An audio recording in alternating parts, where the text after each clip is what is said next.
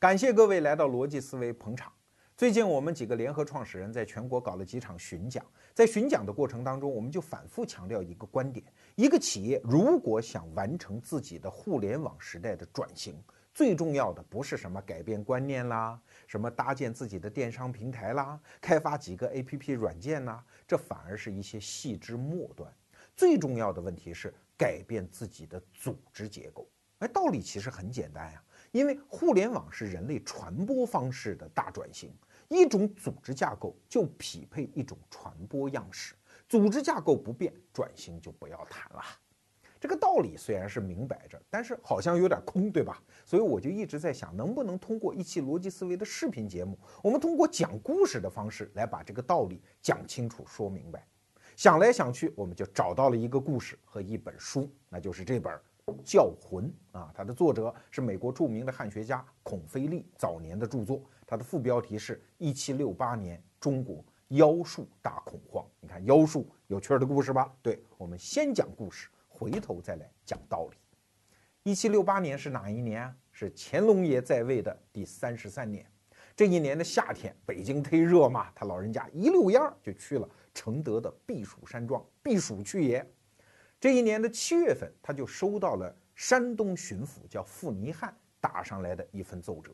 这里面就跟皇帝打小报告啊，说五月份的时候，我们这个地方发生了一些好蹊跷的案子啊，有一些妖人做法给人叫魂，这咋回事呢？就通过剪人发辫的方式来叫魂啊，因为大家都知道，清代的男子都拖一条辫子嘛，说把人的辫子给剪了，不是卖给朱宗厂去做刷子，而是回家念咒，什么曼嘛咪巴咪哄天灵灵地灵灵蓝精灵格格巫啊，念一通之后去。夺人魂魄，哎，你说这个事儿，我们作为二十一世纪的人，当然不会去信嘛。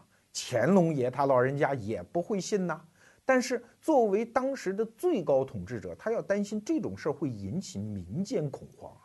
因为民间的那些没知识的渔夫渔妇们一听这些事儿，他们会害怕，所以会引发骚动。所以乾隆爷爷一看，哎，这个事儿还是得重视一下啊，就发了一封上谕圣旨。通知全国的大小官员说：“你们要注意这种案子，但是要不动声色，暗暗查访，以免中了那些奸人的奸计。”但是在所有的官员当中，最来劲的是谁呀？就是这个山东巡抚傅尼汉呀！你看，我给皇上打了一小报告，皇上马上就重视啊，领导特别重视这件事情，马上就批转了。你看，我是不是要干出点好样的来？这是我得到政绩的大好时机呀！于是从五月份一直到八月份，这个傅尼汉可就撒下了天罗地网，在山东地面就给我找啊，一定要找出这种案子。你当时的那种司法制度下，你如果一定要找，那哪还有找不出来的嘞？于是从五月到八月，就真的找出来了三桩案子。啊，这三桩案子当然各自案情不同，但是基本上都是这么一个模式。你比如说第一桩案子的犯人叫蔡廷章。这是一个落魄的书生，后来就当了乞丐了吗？那你既然会法术，会叫魂，你总得有个师傅吧，教你这一套吧。这人是谁嘞？一打招出来了，叫通元和尚。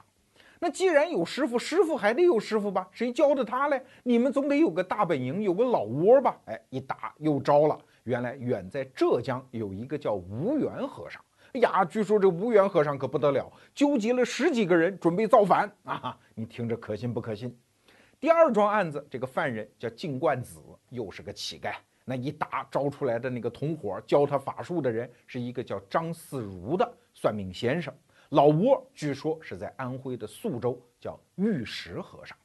第三桩案子，这个犯人叫韩佩贤，一打招出来的那个同伙教他法术的人叫法孔和尚。老窝是在江苏的海州，叫明远和尚。你看啊。这三桩案子往乾隆皇帝面前一摆，很快就分析三大共同点嘛。这三个共同点都触及到了乾隆皇帝的痒痒肉啊，都是敏感地带。第一个共同点就是发辫问题。哎，你不是做法吗？搞邪术吗？你干嘛老跟这辫子过不去嘞？这辫子在清代可是一个重大意识形态问题啊。满清入关的时候，留头不留发，留发不留头嘛，所以。辫子就是一个老百姓服从不服从的一个标志，等于是刻在脸上的良民证啊。那如果纵容这些民间的奸徒剪人发辫，会带来什么后果？大家想想啊，如果我要反清复明，那我有一个办法，就是趁你睡觉的时候把你辫子给剪了。反正你没辫子，出门之后也得让官府给杀头，那你还不如就跟我造反呗。这是一种情况。还有一种情况呢，就是逮着一些造反的人啊，发现没辫子，正要砍头，那人说：“冤呐，大老爷啊，你看有人使邪术把我的辫子给割了，我不是要造反。”所以就让清代在对民间进行统治的时候，这个原本黑白分明的分界线变成了灰色地带。所以你说乾隆皇帝能不紧张吗？更何况。清代的历史到了乾隆的时候，虽然我们称之为全胜啊，乾隆自吹我有十全武功，打这个打那个都赢了，但是越到后来，乾隆越发现赢得好难哦。比如说打大小金川战役的时候，金川是什么地儿？是在川西，就是今天的四川的西部，就说白了吧，跟那个西藏接壤的那个地方。那个地方仅仅几万人的一个小部落造反。结果大小金川战役，派了六十万人，花了七千万两白银才搞定，而且这个搞定的代价呀吓吓人呐！比如说乾隆皇帝光杀高官杀了好几个，比如说当年的川陕总督张广嗣、大学士庆父，甚至还有乾隆的辅政大臣，也就是雍正皇帝留给他的那个辅政大臣叫讷亲，都是军前处斩呐。就是说，最高统帅打不赢这场战争，直接在军前把这最高统帅给杀了，一共杀了三个，最后才把大小金川给拿下。而在这个一七六八年，乾隆三十三年前两年的时候，当时清朝正在和缅甸打清缅战争，这也是所谓十全武功当中的一件了。当然，乾隆晚年自己也说：“哎呀，说这个十全武功啊，就是这个缅甸战役打的不算太成功。”确实啊。你想，一七七六年的开始开始打，然后一直打到一七七八年，已经打了三次，全部是惨败啊！光云贵总督就杀了三个，有的是因为兵败畏罪自尽，有的是被他押到北京，然后给赐令自尽，有的是重伤死在战场上。光云贵总督就死了三个，那这说明什么呢？说明在乾隆皇帝那个时候，满清的军事实力已经出现那种。江河日下的情况了。他作为一个少数民族入主中原，凭借的就是拳头嘛。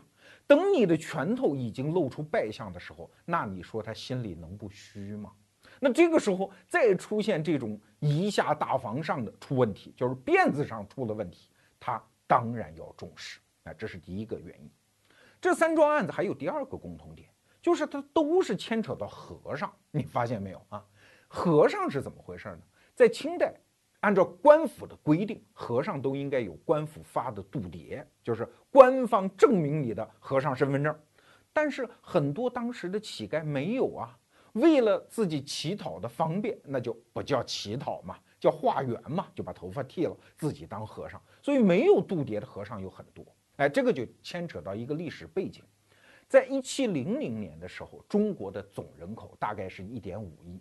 可是到了十八世纪末期，就是乾隆皇帝死之前，中国的人口已经是三亿了，一百年翻了一倍。这么多的人口，就会出现大量的流民，而流民，尤其是流民以和尚这种带有一点点宗教色彩出现的这样的一种身份，它就容易产生社会的不安定因素啊。所以你看，这三桩案子里面到处都是和尚的影子，这个皇帝也不得不紧张。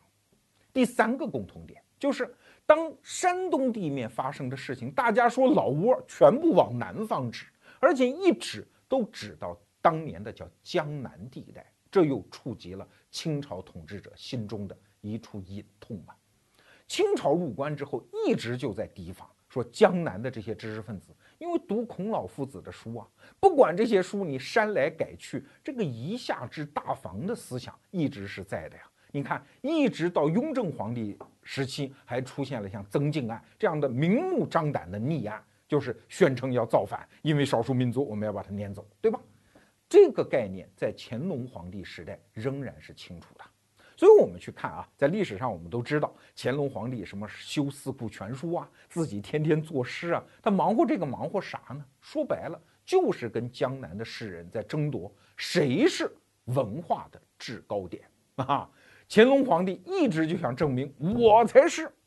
你们那些江南的士绅，你们修什么藏书楼啊？都他妈给我运到北京来，老子要编四库全书。其实很多当时的重大，今天我们看来已经是一片风花雪月的文化事件，当年都是政治制高点、文化制高点的争夺战。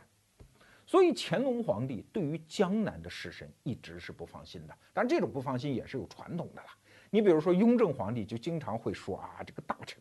这个大臣不好啊，他就会给他来个批语，说此人沾染了点江浙气息。所以江南这俩字儿在清代的皇帝心中一直是不祥的标志，乾隆也不例外啊。所以你看，所有的大本营都指向江南，就不由得他不紧张啊。那好啊，山东的事儿，傅尼汉干得不错啊，天宇褒奖。然后乾隆皇帝就把注意力投到江南。这个时候的两江总督，两江总督的治下就是今天的安徽、江西和江苏啊，是江南的大部分地区。当时的两江总督叫高进，这个人可不得了啊，大有来头。因为他的叔叔叫高斌，不仅在朝中是大学士，多年的高官显宦，更重要的一层关系是高斌的女儿嫁给了乾隆皇帝，而且贵为皇贵妃，这在后宫的级别可是仅次于皇后啊。所以说，如果按辈分排，这高进呢算是乾隆皇帝的堂大舅哥，这是自个儿人呐。但越是自己人，乾隆皇帝就越不舒服。我正因为你是自己人，我才把你放在两江总督的位子上。可是你看，人傅尼汉查出来的案子，根子全在你们江南，什么安徽的宿州、江苏的海州，是不是你的治下？可是你为什么蛛丝马迹都没有感觉到？来，速速给我查来。这皇帝一发火，高进就吓尿了嘛，对吧？一方面跟皇上说真没这事儿，我这从来没听说过这事儿；一方面就把皇上的注意力往隔壁引，说今年啊，我听说隔壁的浙江确实好像有这么两桩案子。这浙江的两桩案子，说白了也是捕风捉影。咋回事呢？一件事儿是发生在浙江的钱塘县啊，据说当地有一些石匠会叫魂，当然这也是民间传闻呢。查无实据呀，还有一个是浙江的萧山县，这故事就更加狗血了。咋回事呢？有四个和尚路过萧山县，看见一个小孩儿，就觉得挺好玩，逗着小孩玩啊，跟小孩说说你将来要是当大官，得记得我们哦。你叫什么名字呀？啊，这一问不得了，小孩的娘不干了，说你们这四个和尚哪儿来的呀？是不是那种叫魂的邪术？那些妖人呢？啊，是不是要叫我们家小孩的魂呢？所以问他的名字，所以一帮村民就把四个和尚给围住了。正好这个时候呢，有一个捕快叫姓蔡，叫蔡捕快啊，路过的时候啊，说这事儿就归我管了，把和尚交给我吧。然后这捕快就讹诈这四个和尚，说这么的吧，啊，今天该我发财，你们交我点钱，这事儿就过去了，我就把你们给放了。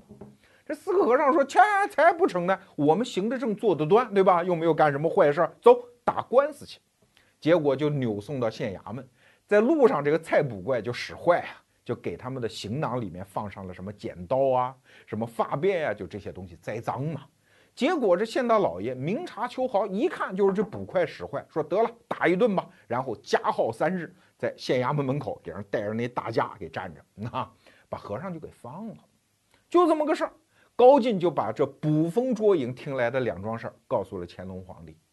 乾隆皇帝说：“哎，你这个汇报倒是不错啊，但是有一条啊，你怎么光说人浙江的事儿？你江苏就真的没有事儿吗？要知道，人傅尼汉查出来的可有两桩案子，老窝在你们，就是两江总督的治下哦。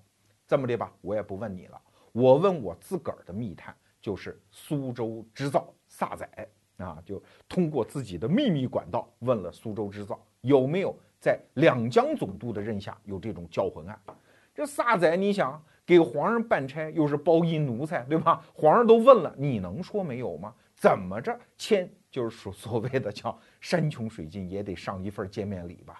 就多方打听，找出来当时江苏的虚口镇，好像民间传说有这么一桩案子，然后就给皇上报上去了。皇上一看，怎么的啊？一翻两瞪眼吧？你高进不是抵赖说没有吗？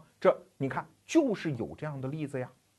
你高进原来官当的不错，怎么一到两江总督的任上就沾染上了江浙习气嘞？就把这高进臭骂一通，你给我查。这高进一边忙活着，现在就轮到浙江出事了，因为高进捅了浙江的两桩案子嘛。浙江这个时候的巡抚啊叫永德，这永德也在那儿叫冤，说皇上，我真不知道，当时发生这事儿的时候，我还没当浙江巡抚来，那个时候我是布政使。哎，但是啊，这两桩案子我好像也跟前任巡抚提过，让他向你报，他不报，但是这事儿没我责任。皇帝说什么没你责任，还在这跟我废话，赶紧去给我查。看来这个事情已经不仅仅是山东那几个案子那么简单了，大有蔓延全国的趋势啊！你看啊，一个大组织，它的最高领导人一旦开始特别重视一件什么事儿，这就意味着新树立了一个 KPI 指标啊，也就是关键绩效指标啊。哎，只要你皇上要，那还怕全国的官吏给你生产不出来吗？啊，他们就是专业干这个的呀。哎，你看，率先突破的是安徽巡抚。这个人姓冯，叫冯乾啊。大家可能记得我前面讲过的，在山东抓到了一个叫净冠子的案子，他招供出来的那个同伙，就教他法术那个人叫张四如，据说是个算命先生啊。这个冯乾就在安徽宿州一带找啊，找来找去，哎，发现一乞丐。这乞丐一打听叫什么名字？叫张四儿啊。张四儿和张四如，哎呀，这还没有什么区别嘛，那就是他吧啊。而且一看老家，哎呀，距离宿州也不远嘛，不过三百里。你想三百里多远啊？那就是他吧？那就把这个人给抓起来了。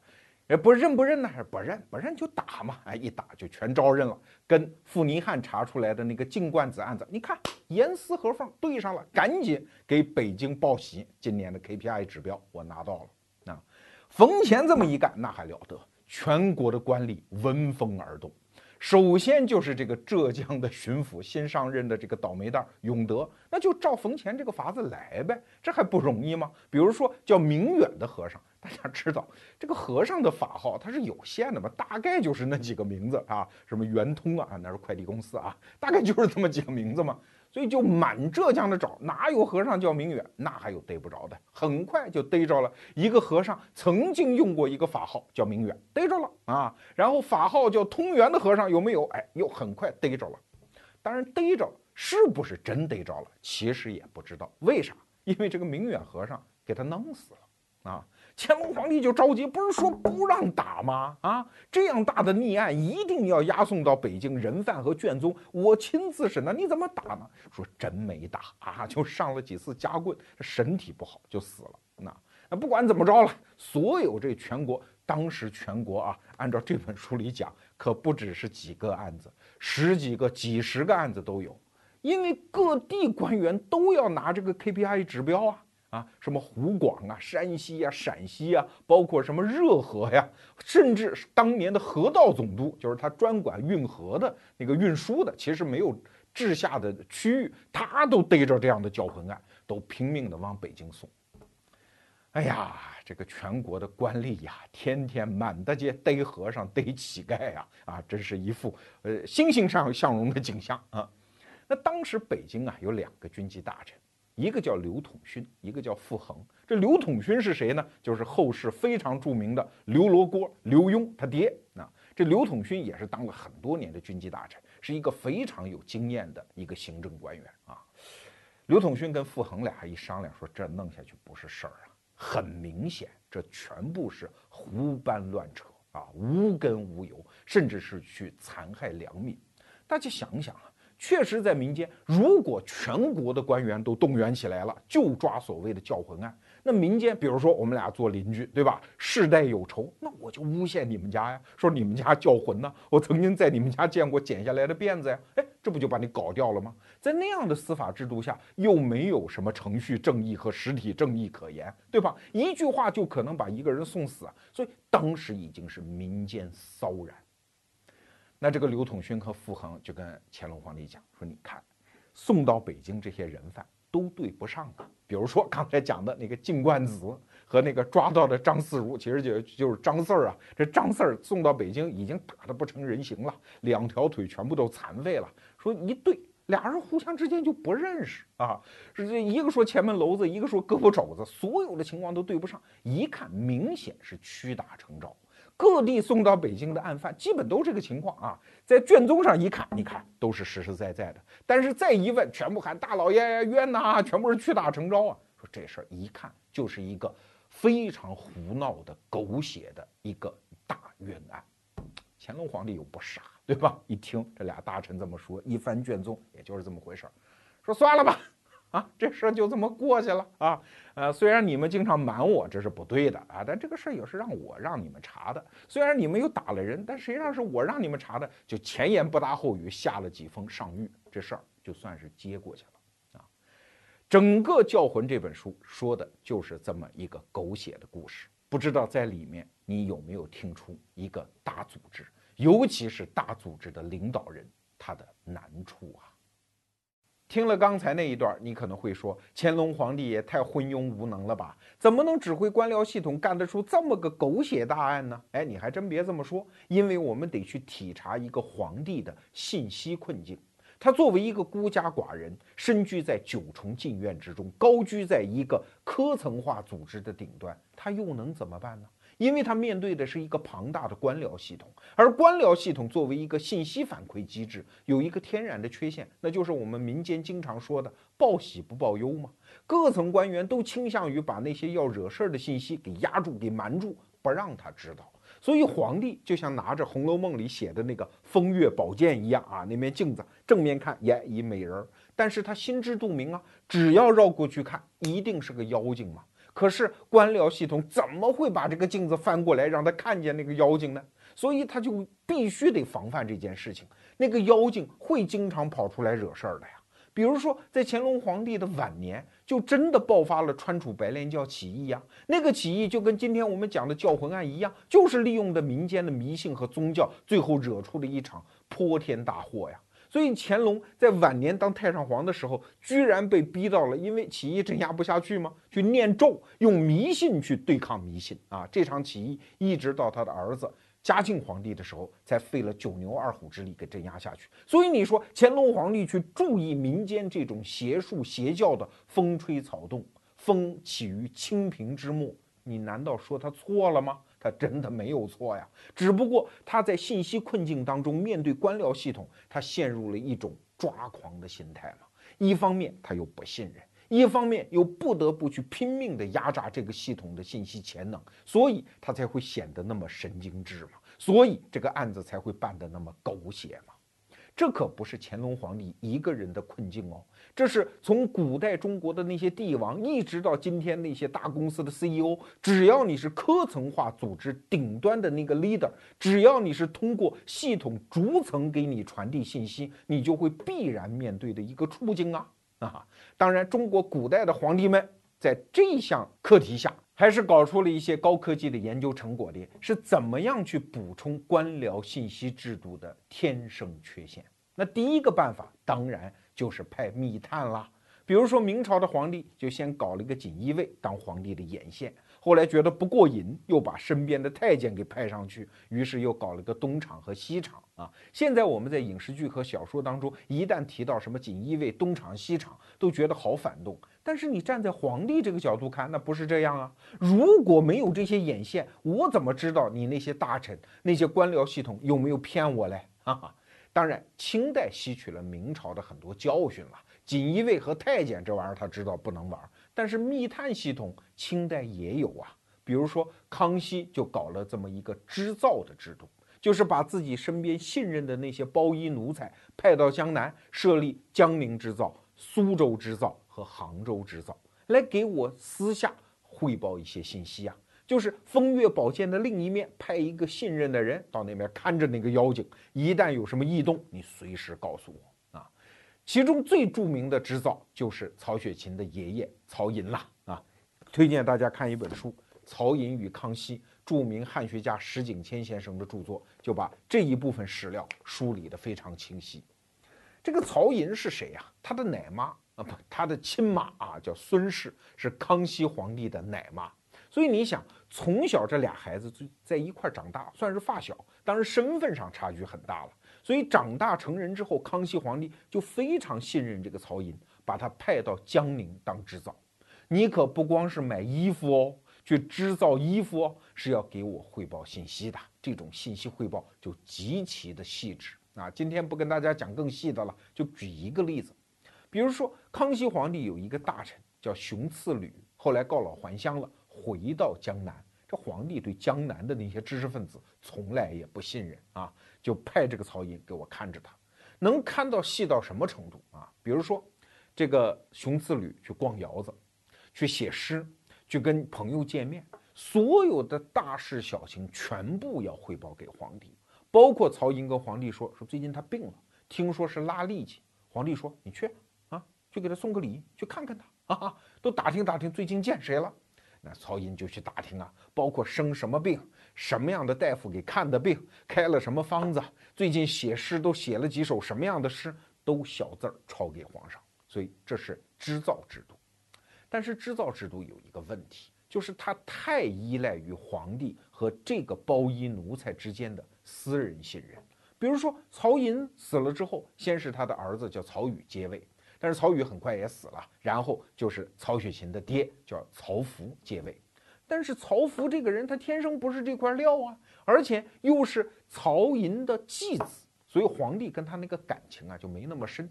所以皇帝就一直骂他说：“你看你干大事干不了，小事又不好好干，让你写小报告你也不好好写。”哎，你哪怕把那些民间传闻的笑话写几个上来，让老主子开开心，这就是原文啊，让老主子开开心也是好的呀。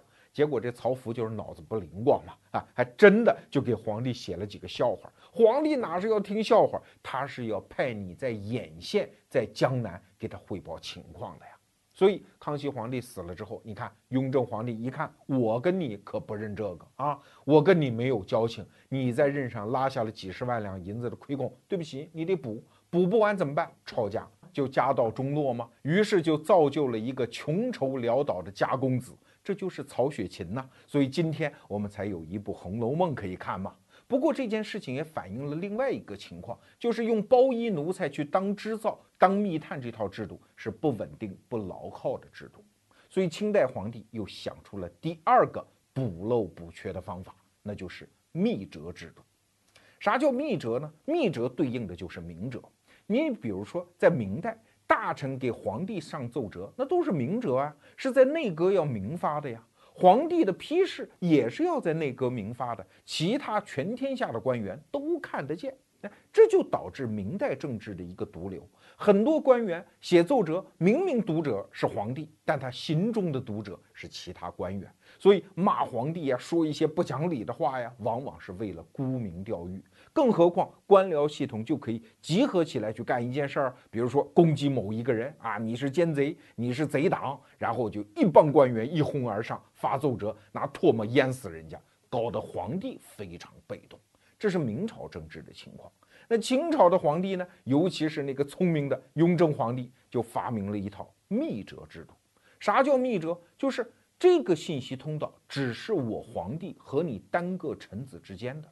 你的奏折上来，我的朱批过去，然后你还要把我的朱批封还给我，整个这套流程，所有的信息只有我和你知道，你不许有一字一句泄露在外。如果泄露，马上就是掉脑袋的罪。你看，这就让皇帝处于在信息系统当中一个优势地位啊，因为他站在山顶，他知道所有的情况，而大臣之间互相是隔绝的。比如说。江苏出了个事儿，江苏的官员没有上报，但是浙江的官员报上来的，皇帝就想，哎，你江苏的官员，你想瞒什么？再比如说，同一件事情，两省的官员都报上来了，但是说法不一样，皇帝就可以通过比对发现其中的蛛丝马迹，以方便他去掌握情况。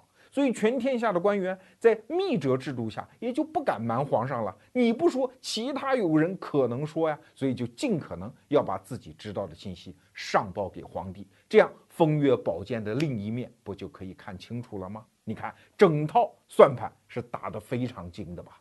但是运行下来的结果是没有用，哈哈。比如说，在乾隆十三年的时候，也就是我们今天讲的教魂案之前的二十年，一七四八年。就发生了这么一件事儿，叫伪奏稿案。那奏稿就是奏稿，怎么出来一个伪奏稿呢？假的吗？这份奏稿是假托当时的一个大臣叫孙家淦的名义写的啊，那写的骂皇帝的话非常之难听。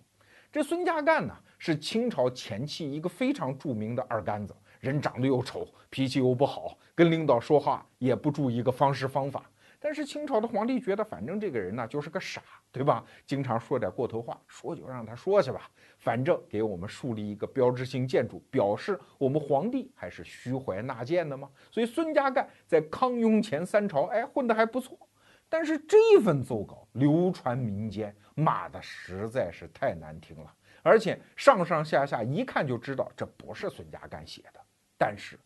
皇帝非常生气，在于我看到这份奏稿的时候，已经全天下传的到处都是了，什么走街串巷的、补锅的、补碗的、剃头的，大家都知道，都在传抄，甚至很多少数民族地区都已经在传抄了。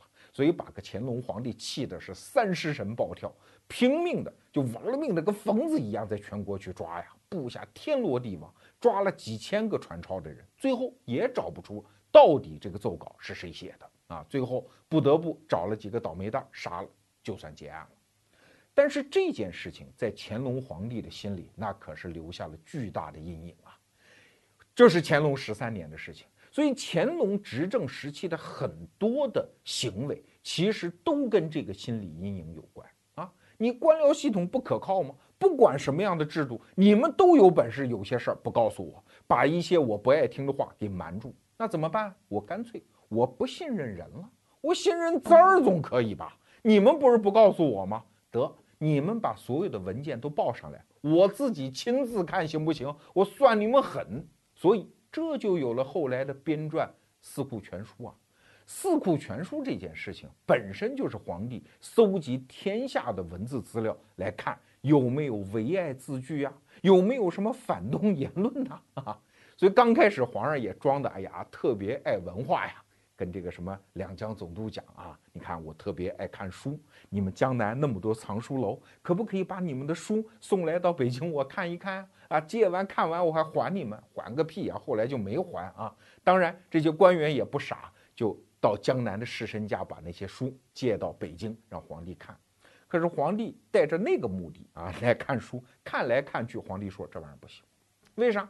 居然看了上万本书，其中没有反动言论，这怎么可能呢？啊！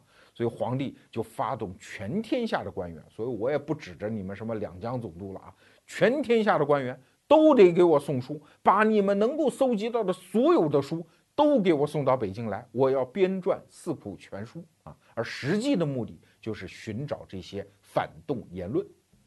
这其中最积极的一个官员是。江西巡抚这个人叫海城，这海城啊也真是个倒霉蛋，他一边非常积极，搜集了，在按照他的标准啊，已经看出八千多本，说哎这都是反动书籍。但是即使如此，他的任下还是错过了一本书，这本书的名字叫《字冠》，啥意思呢？这不是什么书，这是一本字典啊。写这本字典的人呢，是一个老举人，名字叫王锡侯。他中举之后，就多年去考进士，始终也没考取，自己也没有别的本事混饭吃，那怎么办呢？说编本字典吧，啊，卖书挣点钱，当一个独立撰稿人。结果呢，编出这本书之后，他家乡有一个仇人，这个人叫王陇南，一看皇上在到处追查这种违禁书籍，就把这本字典给报告了，说这玩意儿是违禁书籍。这个海城一看，说我呀，就算是替皇上尽心尽力的搜集这玩意儿，你看我那仓库里已经有八千本了啊，这字典我实在看不出有什么问题。这王陇南说怎么没问题？你想，乾隆啊，不是乾隆，就康熙爷刚编了《康熙字典》，这个叫王锡侯的居然又要编字典，什么意思？他比康熙爷还英明伟大，怎么没问题啊？这海城说，你说的也对啊，这个道理你非扯是扯得通的。这么着吧。我们把他这个举人的功名给他给革了，就算了啊，这事儿就这么结案。结果这件事情就被报到了乾隆皇帝那儿。乾隆皇帝当时啊，正在全国找典型呢，一看，耶，正好，我跟这个海城啊也没什么私交啊。你看你办事儿已经办得这么有力了，我要是找一借口把你再给办了，哎，这不就吓唬住天下其他的官员了吗？你看海城这么用心，还倒了大霉，你们能不更用心吗？于是就想尽办法要把这个自冠案办成铁案。那怎么办的呢？就让地方官员先把这本字典呈到北京来啊。康就是乾隆皇帝啊，就一页一页的翻，哎，终于翻到一页。大家知道啊，古代对于皇帝的名字是要避讳的。那编字典的人当然就得告诉大家呀，比如说康熙皇帝叫玄烨，这俩字儿你不能这么写，要净缺墨笔啊。比如说乾隆皇帝叫弘历，这俩字儿你也不能这么写。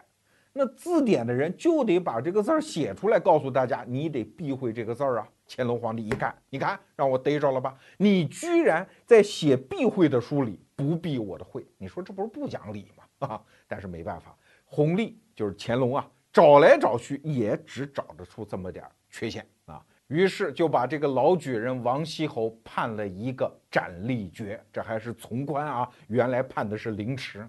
这个江西巡抚海城本来以为自己立下了大功，结果判了一个斩监候啊，又是个死罪。所以你看，这个制度运行到后来，已经变得非常之荒唐了。普遍性的违法，选择性的执法，那这样的一个疯狂的制度是怎么来的呢？追根溯源，仍然是皇帝感受到了自己的信息困境，他已经不相信这个系统，但是他又不得不依赖这个系统，所以最后最后的办法。他就要吓唬这个系统，所以就办出一个又一个，一个比一个更狗血的狗血答案。听完了刚才那两段，你可能会觉得当个皇帝不容易吧？他身处在一个信息困境当中，哎，似乎此题无解。其实哪里是无解呢？这道题的解法不就明摆着搁在桌面上吗？只要通过公开透明的信息环境和舆论环境，就可以制约住官僚系统啊，就可以打通下情上达的通道啊。作为二十一世纪的我们，觉得这简直是常识，好不好？其实啊，在中国古代确实有皇帝就这么干过，比如说明太祖朱元璋。朱元璋这个人有万般不是，但是有一条是值得称道的。就是他特别知道民间疾苦，因为他自己就是苦出身嘛，自己特别知道官僚系统是多么的不是东西啊，所以他当皇上之后就搞了这么两条规定。第一条是老百姓如果看见一个好官受陷害啊，犯了罪或者是落职了要离开这个地方，老百姓允许你们拦轿申冤啊，大喊什么青天大老爷啊，你千万不能走啊，你是个好官啊。哎，如果中央听到这样的声音。那二话不说，这个官员要官复原职啊！老百姓的声音我们是要听的，老百姓认可的官员就是我皇帝认可的官员。你看，这是一条规定。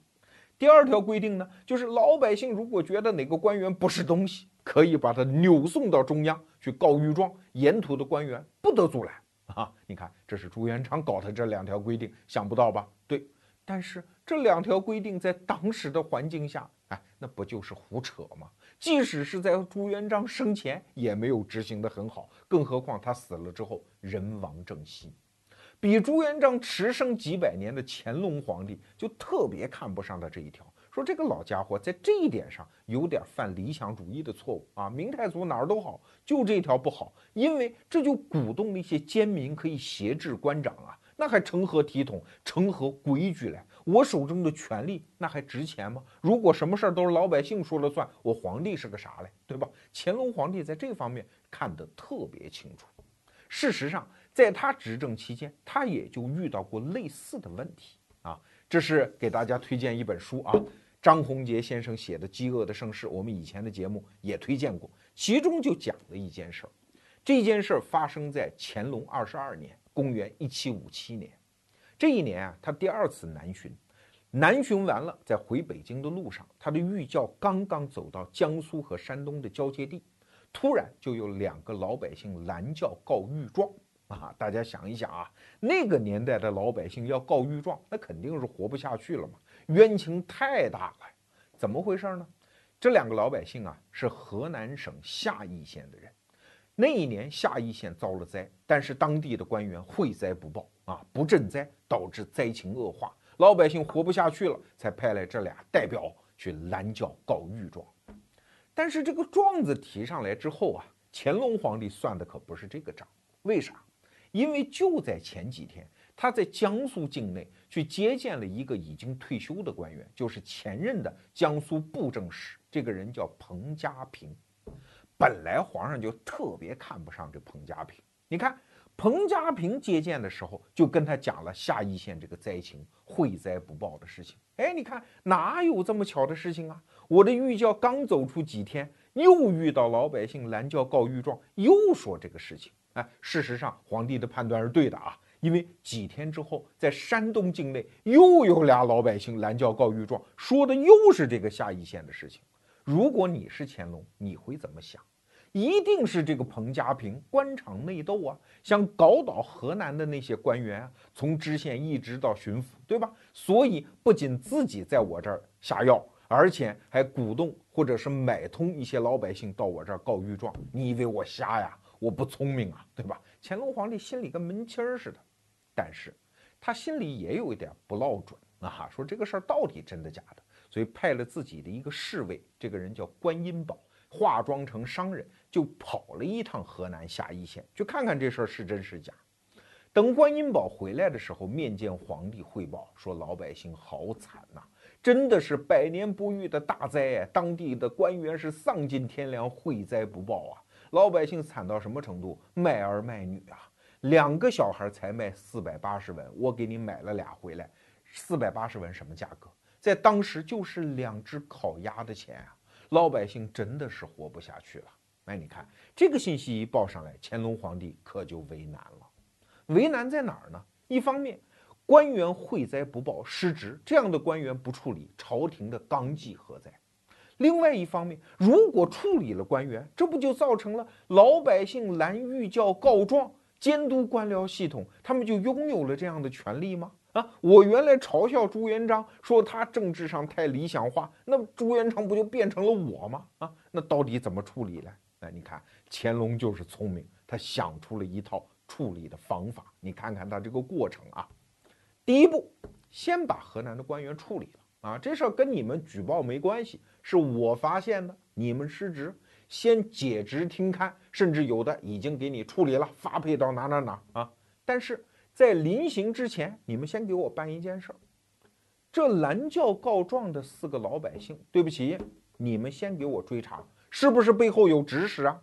是不是家里还有什么逆案呀？啊，你们去给我查，这哪有查不出事儿的？所以。当地的那些已经被告发的那些河南官员就玩命的查这几个老百姓，哎，那又钻出屎来呀！那后来果然把这个屎给钻出来了，在其中的一家人家当中搜出了一份檄文，这檄文啊是当年吴三桂反清的时候写的檄文，哎，这是上百年之前的事儿，好不好？但是哎，在你家里查着了，这就是你造反的证据啊！结果哎，这个人。原来仅仅是蓝玉教告状，现在就办成了一个造反的逆案，甚至原来我们刚才讲的那个彭家平，就是那个退休的官员，也抄他的家去查呀，啊，看能不能查出什么？哎呀，果然查出来一点什么明史啊这样的著作啊，你看看心怀前朝吗？这不图谋不轨吗？又把它办成了一个逆案。所以最后的结果是这样的啊，河南的官员当然有错，但是因为办了逆案，所以有功啊啊，就官复原职吧。至于拦轿告状的那两个刁民，你不是拦轿告状不告状，是因为你们想造反，所以就杀了吧。那个彭家平，对吧？你家里藏着禁书，那怎么办呢？我也救不了你啊，你就赐令自尽吧。所以这个案子就了了。你看啊，这个案子的处理手法，典型的反映了乾隆的一个心态。就是整个这个国家，老百姓是儿子，官员是爹，我是爷爷啊。那么，爹要是欺负儿子，那怎么办呢？啊，这不应该啊。但是儿子你不能反抗，你得等我爷爷，我发现我儿子欺负你儿子，哎，我来办你爹。那这事儿只有我有权利，你反抗，这就叫大逆不道。为什么？今天你能反抗你爹，明天你就能反抗你爷爷。这个道理说的跟绕口令似的，我想必你也能听得懂啊。所以乾隆这个仗打的是非常的精明。通过乾隆皇帝处理这个案子的手法，其实我们可以看得出来，权力和信息之间那种纠结的关系。对于权力来讲，他面对信息的时候，实际上是有两个相反的冲动的。第一个冲动是试图击穿层层的权力设置，去获取更多的信息，这个冲动总是有的。那么第二个冲动呢，是设置层层的信息障碍，以确保自己权力的存在啊。你看这听着有点虚，我给你举个例子，你就明白了。任何官僚系统当中的任何一层的权力，最在乎的就是越级汇报。